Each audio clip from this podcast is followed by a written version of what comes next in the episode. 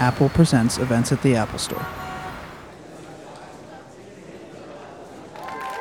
Please welcome this evening's guest moderator, Josh Horowitz of MTV News.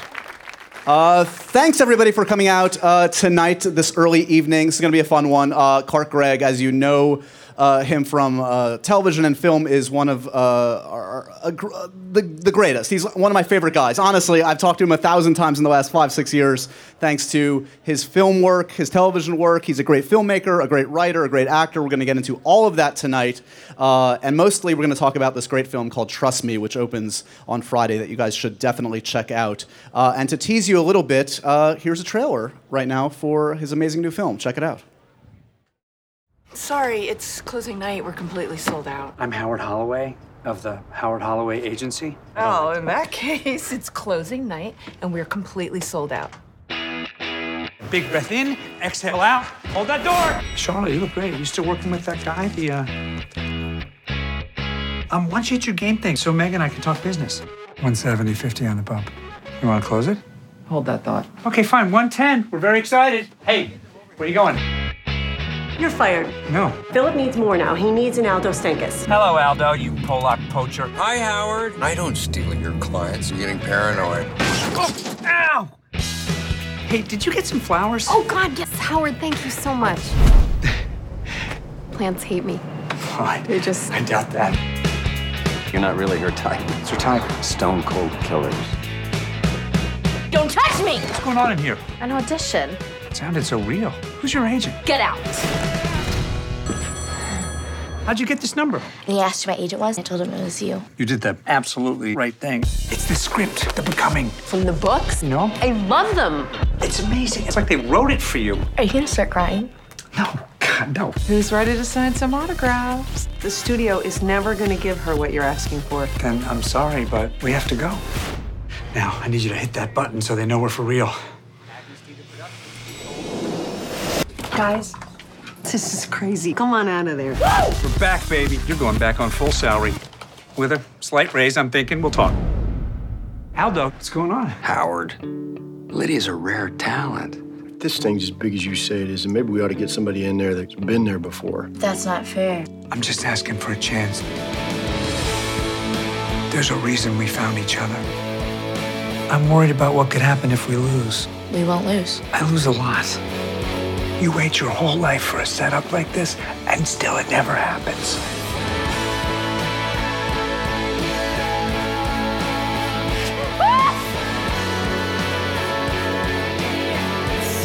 Maybe you want to stop by for a nightcap? Nightcap? Never mind. Is Dean Martin gonna be there?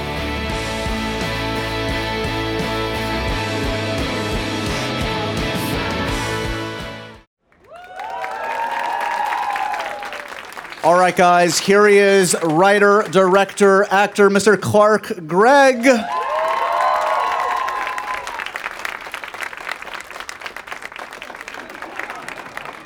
He's also a really good hugger. Thank you, Josh, for that superlative, way beyond deserved introduction. We'll see. You're going to live up to it right here, right now. Yeah, I am. Uh, congratulations on the film, man. It's a, it's a great piece of work. Uh, we're, I should say we're going to get to your amazing questions soon, so get them uh, you know, teed up. Uh, we we want to hear from you guys. Uh, Tee 'em up, people. All right. So, Clark, as you may know, is unofficially the nicest guy i- i- in showbiz, the coolest See, guy.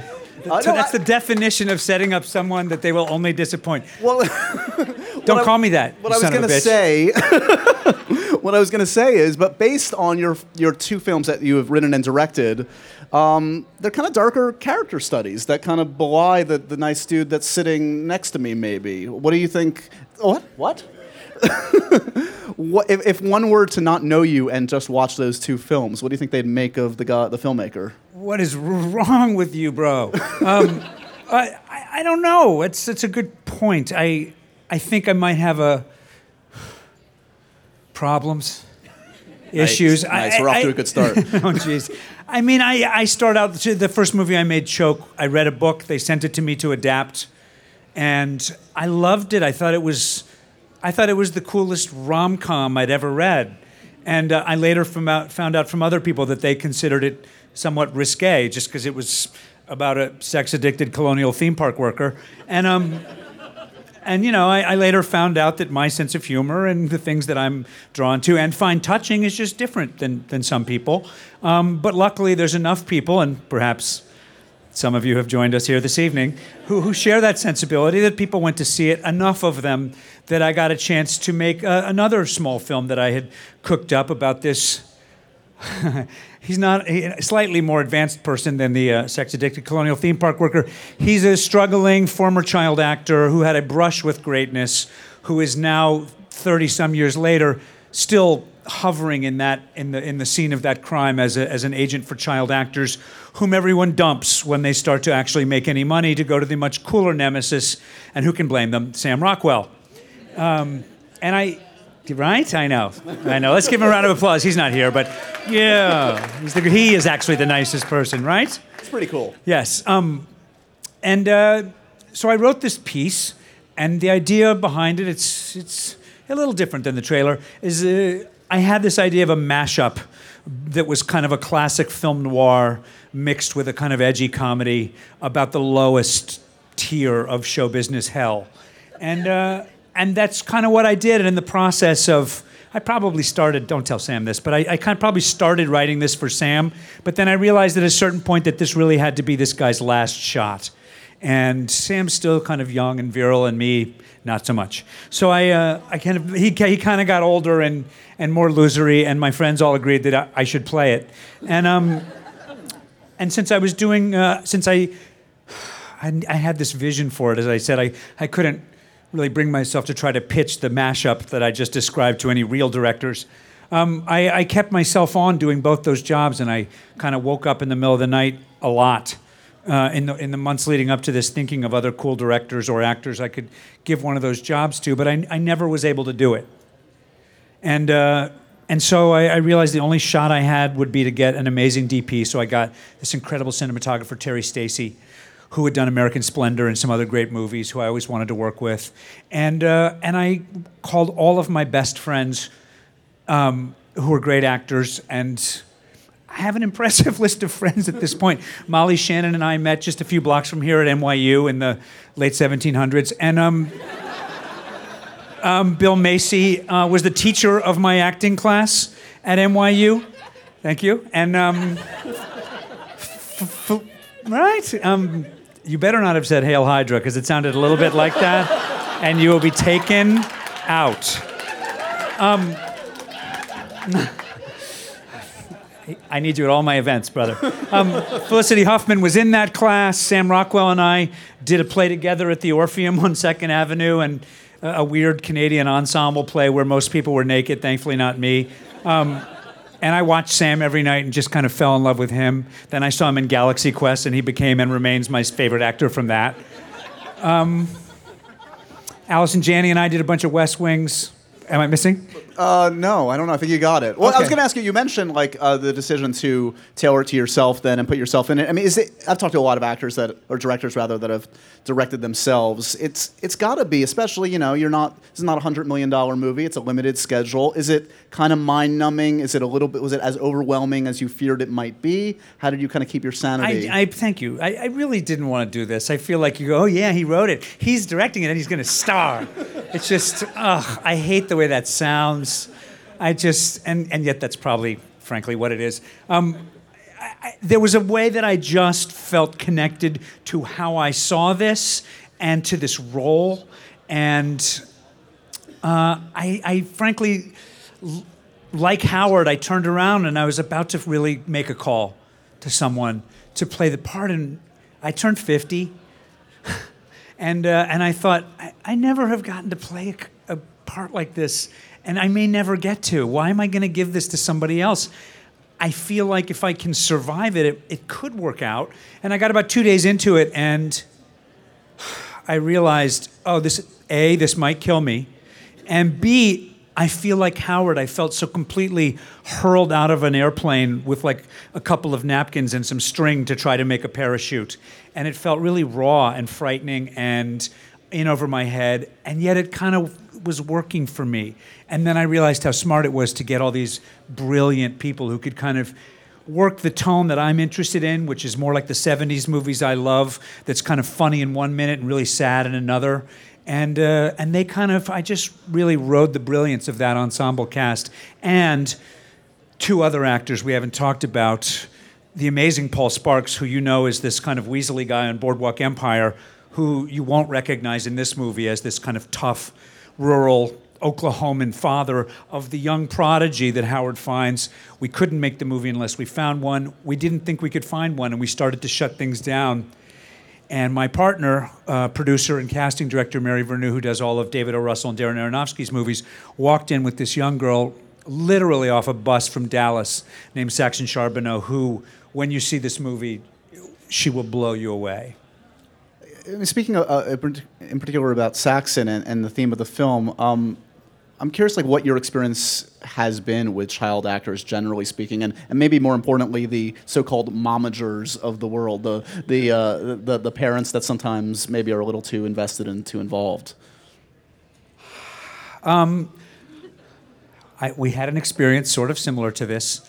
We started to put this film together. There was an actress who was kind of young and not well known and on the rise and special. And we read with her, and I, I clicked with her, and her mom was there, and Sam and I, and she read some scenes, and it was really clicking. And then, right before we started pre-production, I got a we got a call from her dad, who said, "You know, I I, th- I think she's going to get nominated for this last film she did, so we're going to pull her out of your dark weird movie."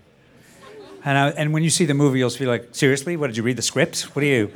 Are you going to come beat me up now? Um, and, uh, and and and so yes, the thing about this is I've Saxon herself has a really lovely, supportive family. This is in no way representative, but if you're like me, and let's hope for you that you're not. Um, you grew up watching kids in Disney movies or you know what have you, TV shows, and then you don't see them for a while, and then you see them on, you know, in, my day it was called the police blotter. Now it's called the internet. Um, and there's something about it where, and this gets to kind of the themes that were underneath why I got so connected to it. There's something that's mo- that's all over the world and our culture specifically that's most glowing, I think, in showbiz, which is this idea of that next big break is going to turn you into some uber creature and transform you into something else. And I think it's a, it's a dangerous myth that I have pursued most of my life. Thank you. Good night, everybody. No, I'm sorry. What? Wasn't expecting that as the punchline, but good. Uh, before we uh, get to these questions, I do want to share some clips from this uh, great film with you guys. Anything you want to set up on this one? This is uh, we call this a clip tulips. Anything you want to say about it before we see um, it? Yes, many again, many many years. Everything comes from my, my time here in New York, which is I, I pray to move back as soon as Marvel kills me again. Um, no, I, I, probably jinxed myself. Knock wood. That like Kev Feige heard that and he's like, he wants to go. He wants to go. Um, get Hiddleston. No. Um, I did a guest spot when I was struggling. I don't know what. One of the many, many times I was about to give up, and um, the, a guest star on a show that was shot here called CPW, Central Park West. Do they still call it that? That's what it was called. And uh, there, yes. Awesome. Thank you for coming. And. Um, she uh, Amanda Peet w- was also the guest star, and we kind of had coffee and you know had the bad food that you know was for the people who were guest stars, and uh, and we kind of hit it off and always stayed friends. Did a couple of readings, and uh, you know she's got young kids and a husband who's in Belfast, killing everyone in Game of Thrones, which he writes, and uh, she agreed to show up and do this, you know, for no money in, in a tiny trailer. And she's remarkable, and uh, a lot of why the movie works is how special she is. So here's a scene where it's you know she's a neighbor of Howard's who lives in his kind of rundown apartment complex, who clearly is a little skeeved out by him, and you'll see why. I'm sorry, I got a client freaking out. These came for you. Oh, thanks, thanks so much. Wow, you look really, really.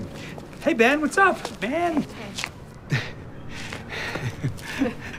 did you get some flowers? Oh, God, yes, Howard, thank you so much. Oh, please, I, I saw that you had some tulips in your window once, and then they were on sale at Trader Joe's. Oh, you know, I, the, I, I didn't get them into water soon enough. No, totally, totally. I'm sure it's weird though. They they looked still really. You know fresh. what it is? Plants hate me. Oh, They just. I doubt that. They do. You should probably. There's a bottom button. You're, I can see your. Uh, Okay, thank you for that. Your, Thanks. You got my back. You got my back. All right.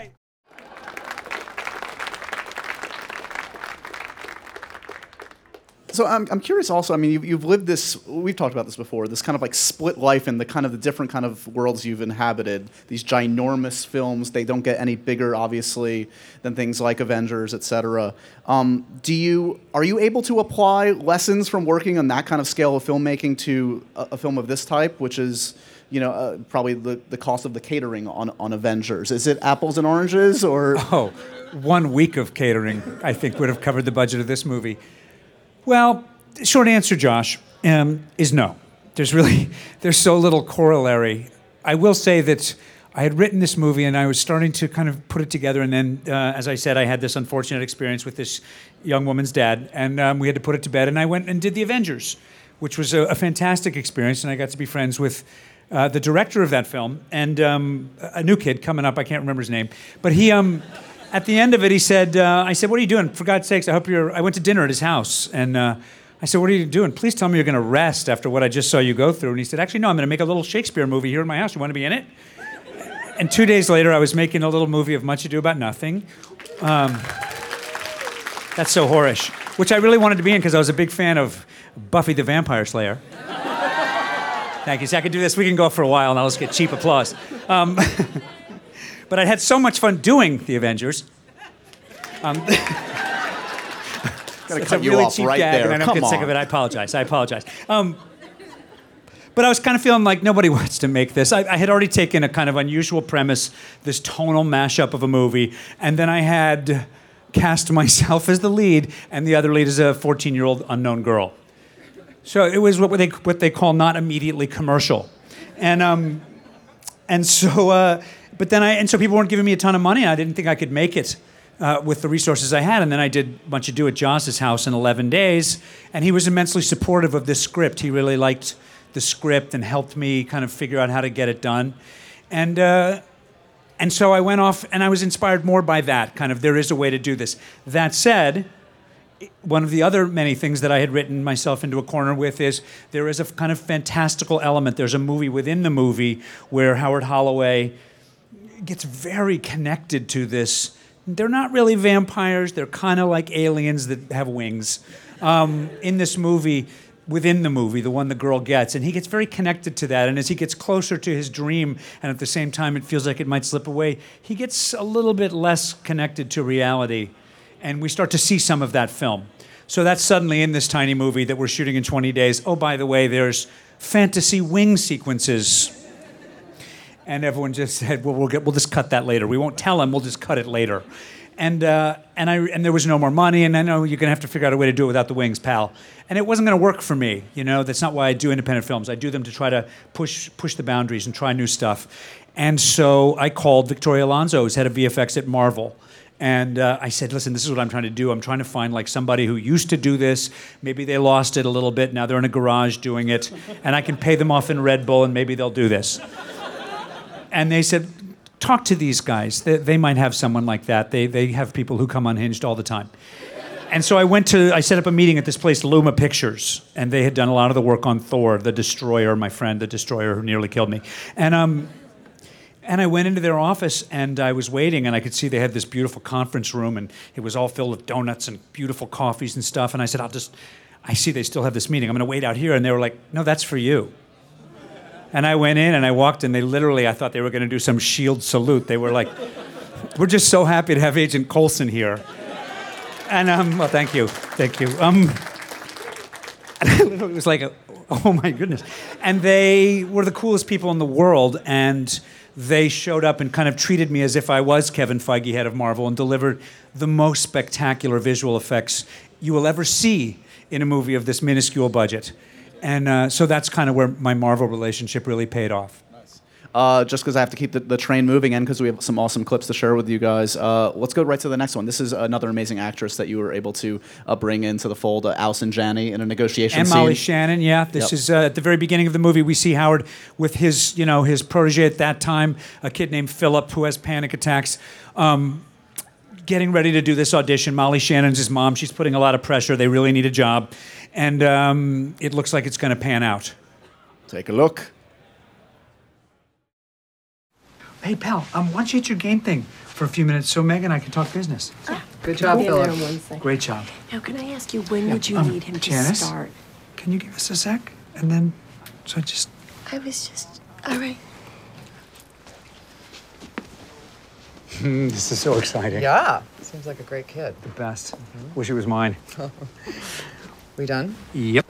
Okay, break of a lifetime. Big fat roll opposite whoever we get. I'm authorized to go 80 grand, take her to leave it. But if we can close it right now, throw in 25K when it hits 100. That's just over scale to do fifth lead in a $30 million picture. Listen, Howard, I understand you want to glue yourself tight to young Phil and his tasty little MILF over there, but he's got no quote. He's nobody. Oh, haven't you heard? He just got the new Nigel Skank picture. 110 run a show, 30 on the bump. 170, 50 on the bump. 170. Are you really f***ing high right now? Meg, can I talk to you for a moment?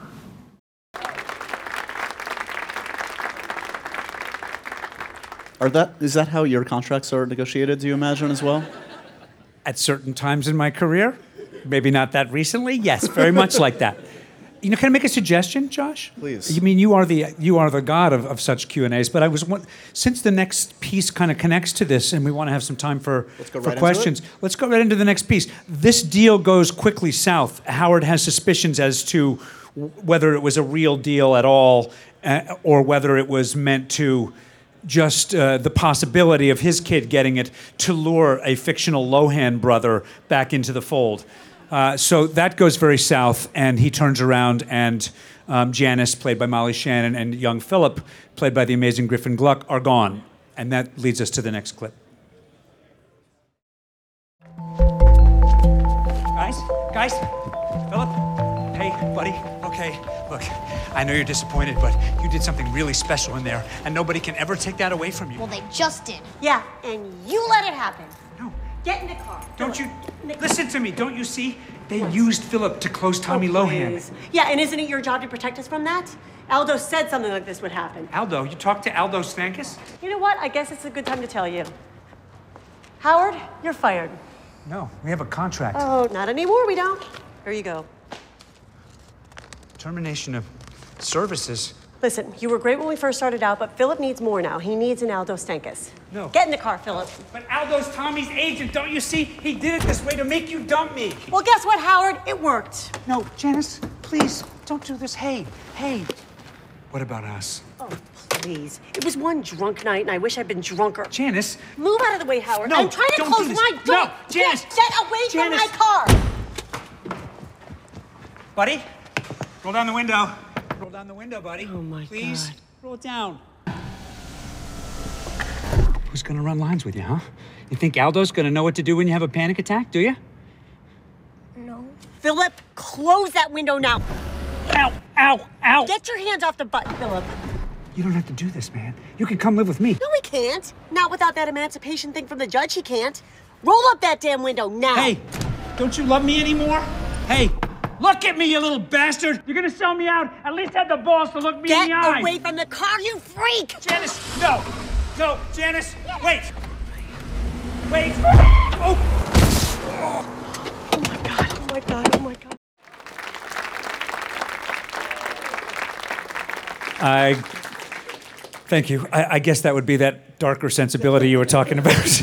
Well, I, I know you well enough to know you got into this business so you could yell at children. Uh, so, That's why we all get in this business, Josh. Is working with, with actors like that, your young performer there, and Molly Shannon, uh, uh, and, and just uh, riffing and, and sticking to the script for that matter, but the actual acting, is that the stuff that you're enjoying most as a, as a director, ironically? Like the stuff of working with the actors on set? Yeah, that's very astute. That's the very first scene that we shot, the very first day of shooting. Um, I yes, I believe I had met Griffin once. I, I knew Molly at NYU, and I bump into her at parties, but we hadn't acted together in many years. And you know, they show up, and we got a couple of cars. We got a parking garage.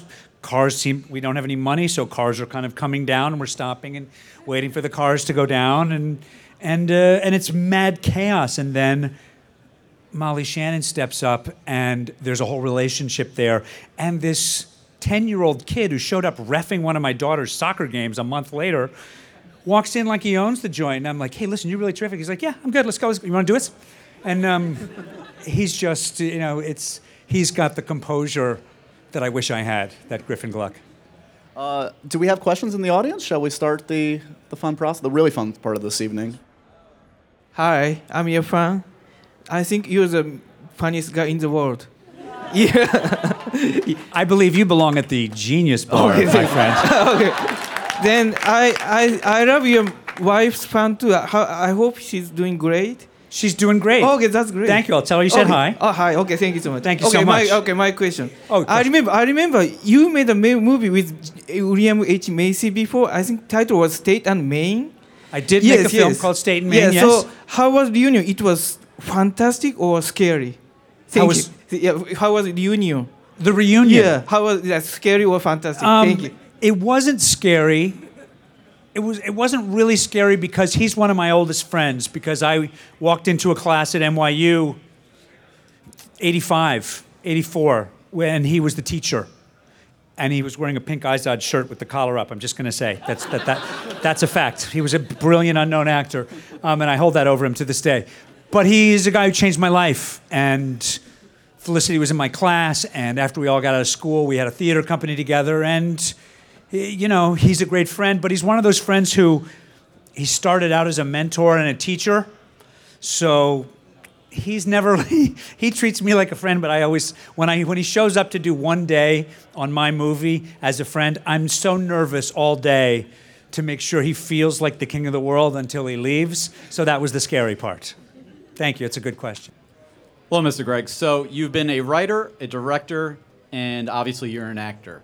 Now that you've held those other roles of director and writer, does it give you a little bit more insight as to what the directors want as an actor? I'm still constantly baffled. Um, no, yes, absolutely.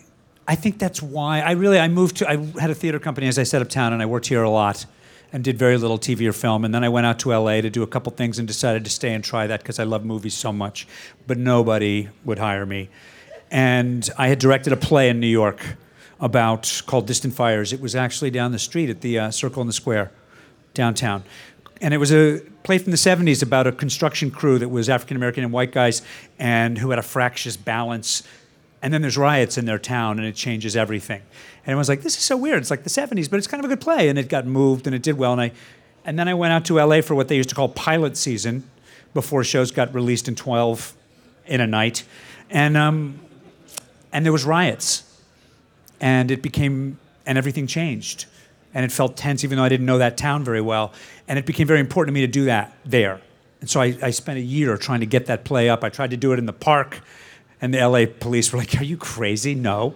And, and I finally got it up. I got a production of it with Sam Jackson uh, while he was shooting Pulp Fiction. And that's when he and I got to know each other. And uh, afterwards, some of my agents at William Morris, who had no interest in me as an actor, even though they represented me, said, um, You know, you should maybe try to direct a movie. I said, well, well, how would I do that? And they said, Write a script that's so good that people will overlook the tremendous liability of you being attached as director. And I was like, thank you for that clarity.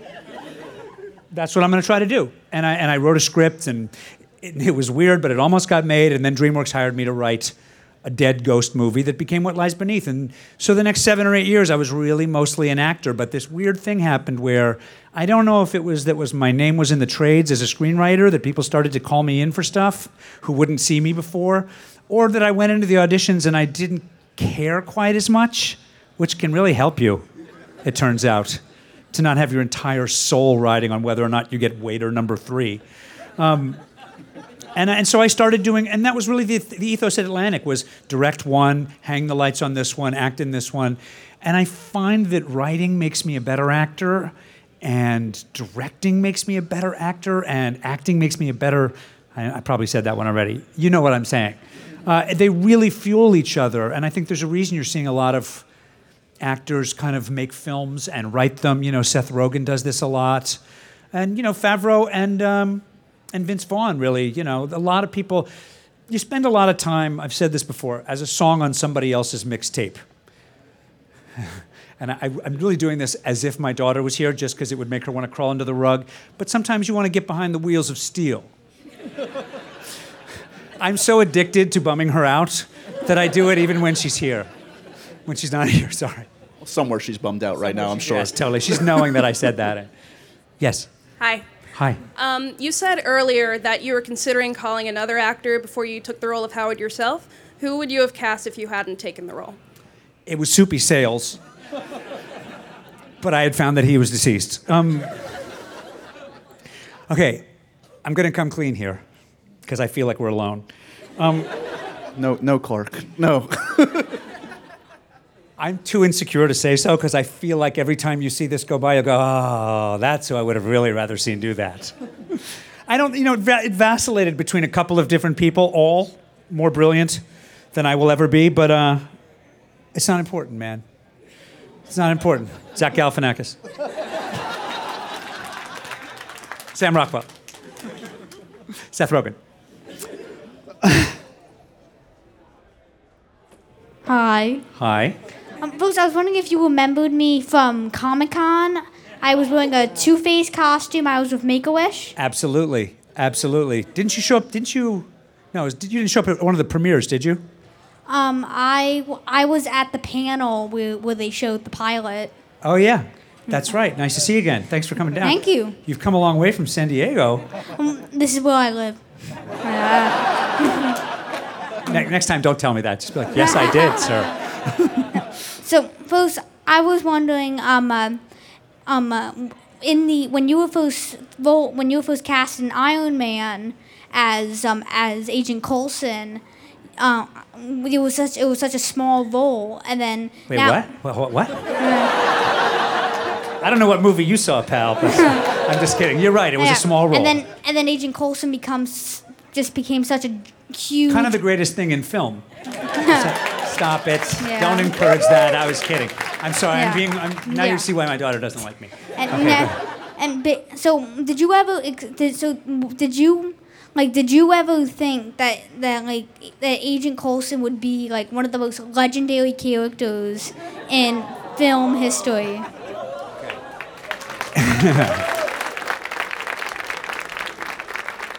Good question. Okay, now.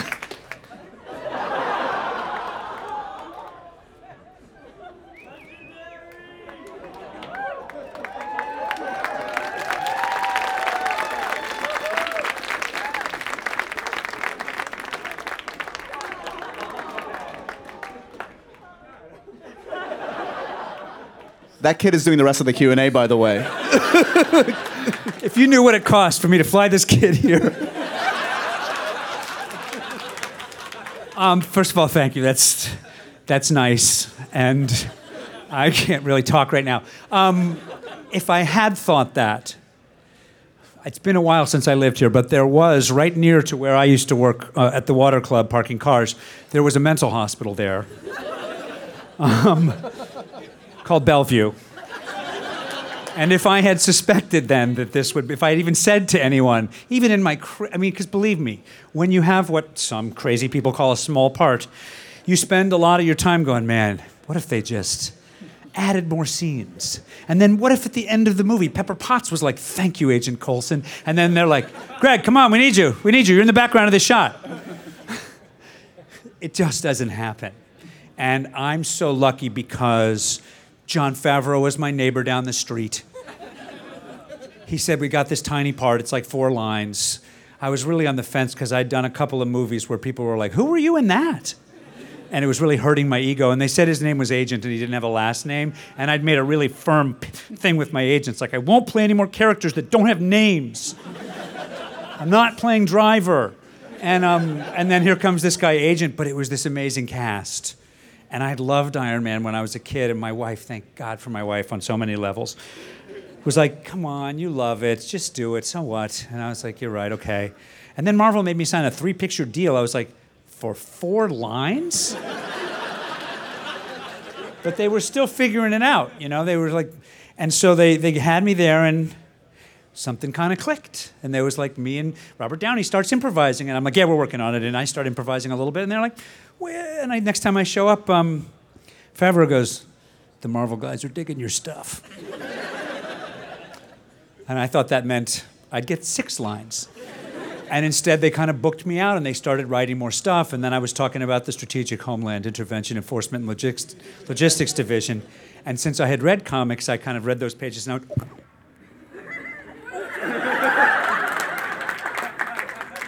And I had to go over and try to be really close. Like, is this? I mean, I mean that spells out Shield. And they're like, oh yeah, you're Shield. You're the guy who represents Shield. And I was like, and uh, and it just turned into. And then they were like, you're an Iron Man two, and I was doing a scene in Iron Man two. Forgive me, some of you may have heard this, but this gentleman deserves a thorough answer. I was doing a couple scenes in Iron Man two. And, uh, and they said, okay, in this takes, tell him you got to go. Tell Tony you got to go. You're going to, uh, you got to go to New Mexico. And I was like, okay, okay, but did you see the shield I was holding? Did you? It was like it was caps, and they were like, shh, shh, shh. Tell them you got to go to New Mexico. And I said, oh yes, sir, yes, sir. And I did that a couple times. At the end of it, I went to one of the producers. I said, what's what's in New Mexico? Why am I going to New Mexico? I thought they were just writing me out of that movie because they weren't now liking what I was doing. And they said, oh, Thor, you find the hammer. And I was like, oh.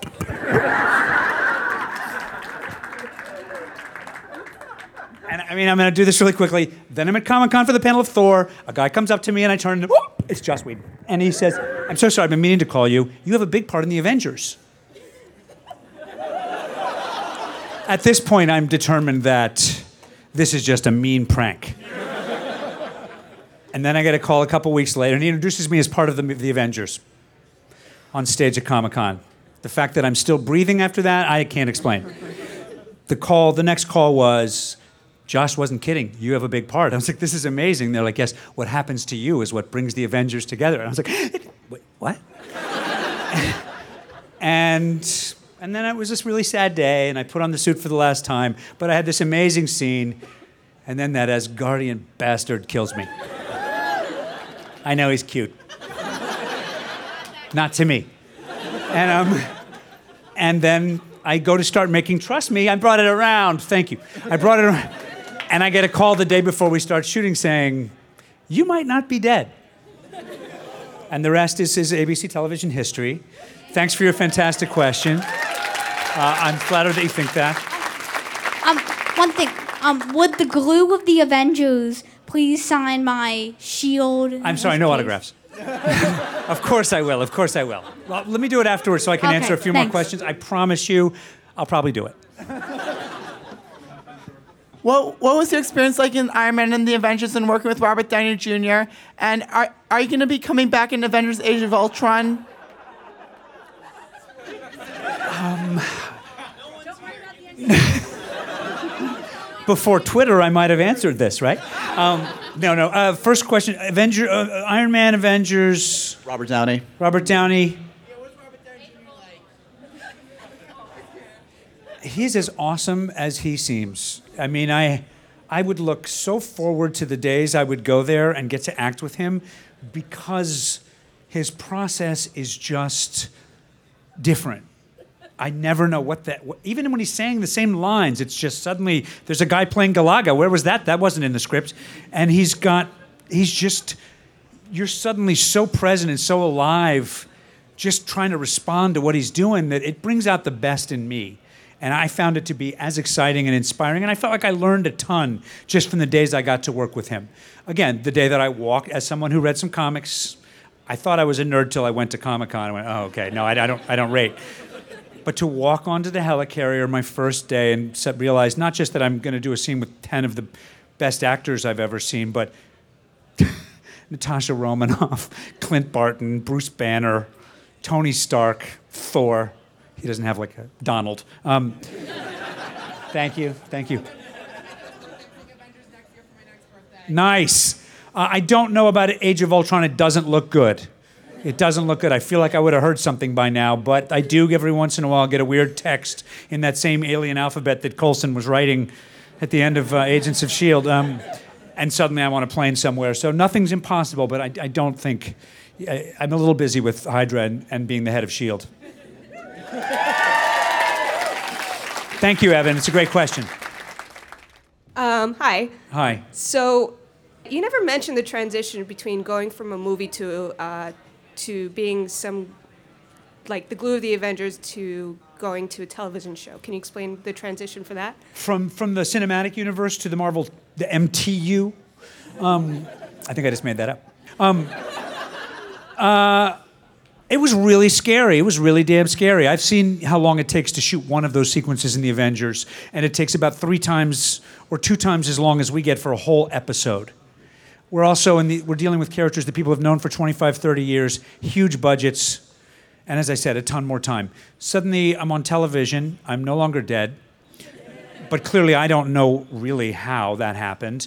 And I've got a brand new team of young people, both actors and SHIELD members, um, trying to bring the, this very cinematic universe to television. And it's an experiment. And some people are into it, some people not so much. And some people are more impatient with it. And I think it takes a minute. It takes a minute to find out how that's going to work. Some people are showing up every week and they're every time they're throwing their remote down that Hulk wasn't there. and, I, and I understand that, but the point of the show was to try to bring to television the thing people responded to Agent Coulson about, which is there's someone in this world who will stand up to these people, like the guy I mentioned earlier, um, even though they have no superpowers and they're very mortal. And that's really the focus of the show. And they had a secret, which is they were going to try something revolutionary, which is the first hints of Hydra showed up on our show on a Tuesday. Friday, S.H.I.E.L.D. is demolished in Captain America the Winter Soldier, and then the remainder of our season plays that out. And spoiler alert, plug your ears if you haven't seen it. Suddenly, I get to show up in the last episode of the season and not just evaporate the great Bill Paxton in a way that truly made me happy. But I also get to. Somebody did a really great meme, which is right after Sam hands me my gun from the Avengers, which was really nice to see that again. Um, the, the destroyer gun, when you absolutely, positively need to kill every super soldier in the room. And then he's calling me director Coulson and explaining that the reason they used this forbidden Save an Avenger initiative is because Coulson, in his mind, is an Avenger. Uh, again, I, I'm not, I'm, I only cry once in a Q&A, so I, I don't want to keep going. It's, that's been the task. I'm really grateful to the people who have stuck with us. I really, people have been really cool. As I've done the press for, for Trust Me, a lot of people would like to talk also about Agents of S.H.I.E.L.D., and a lot of people who've stuck with us seem to be really glad they did. I'm really excited about what's coming next year because I do feel like there is an element. What's really exciting about being part of Marvel is they're telling a story across multiple platforms with different chapters, and different things belong in different ones. And I think it's really exciting to be doing television right now, period. And I'm excited to be bringing this kind of funny, dark pop culture mythology to television. Um, and I guess that what carries over is I'm really excited to be bringing a film like this out with the help of the amazing guys from Starz and Paladin who have supported this film as if it was an Avenger. And um, you know what's, what's amazing about the fans and friends that I've made through doing um, Marvel stuff is we're all very active, uh, and people. The reason this film is getting a life, even though it's unusual, at a time when people aren't necessarily rewarding that, is because people like you have come and been active and shared that and passed it around. So I'm really mostly grateful to all of you for coming out and for, for doing that. So thank you so much. Uh, oh wow. Hi, uh, my name's Joey. This is going to be the meanest one of all because Uh, we'll see. Um, okay. Take the mic, take the mic. Okay, I promise uh, tomorrow before work I will catch Trust Me a matinee morning show, and um, a few years ago at the end a New York Comic Con of uh, Marvel panel for Avengers, you sang a very interesting Avengers theme song, and I want to ask if you could please sing it here again.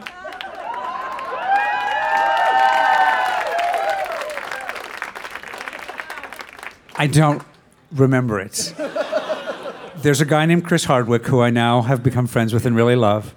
I'm standing backstage. It's the first clip of the Avengers is being shown at New York Comic Con. New York Comic Con is suddenly big, possibly because of that, and they're playing some really hard, like thrashy metal. And I start making up a song. Um, we're the Avengers. We're a dysfunctional family. we have muscles so bulky, and we have a hulky. That's what I'm singing to myself because, as I said, something's a little off. Damn that Hardwick hears me doing this, calls me out in front of 4,000 people, and I end up having to not only sing it, I think Mark Ruffalo was giving me some like Rob Zombie kind of m- mouth riffs. Um, it, not only was it, did I almost incinerate from embarrassment, it ended up on YouTube. And that's where you will have to catch it, my friend. There for all eternity. Uh, guys, thanks so much for your awesome questions uh, tonight. Check out Trust Me this Friday in theaters and give it up for Mr. Clark Gregg. Thank you.